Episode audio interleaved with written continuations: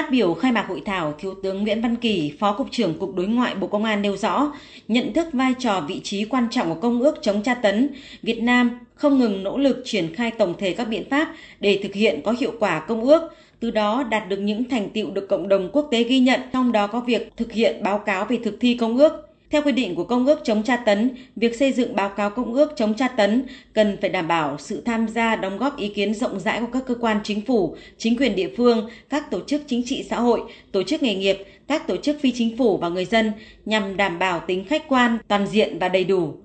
Với yêu cầu đó, Thiếu tướng Nguyễn Văn Kỳ nhấn mạnh việc tổ chức hội thảo nhằm thăm vấn ý kiến của các chuyên gia để việc xây dựng báo cáo công ước chống tra tấn 2 vừa đáp ứng các yêu cầu về chính trị, đối nội, vừa phù hợp với các yêu cầu quốc tế, đồng thời cũng để quốc tế hiểu rõ hơn các nỗ lực của Việt Nam trong triển khai công ước chống tra tấn.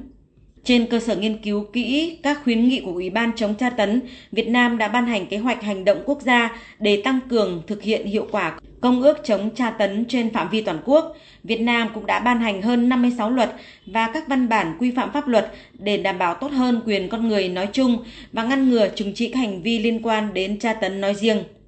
Tại hội thảo, các đại biểu cũng đã tập trung thảo luận tham gia ý kiến đối với hình thức, bố cục và từng nội dung cụ thể của dự thảo báo cáo Công ước chống tra tấn 2.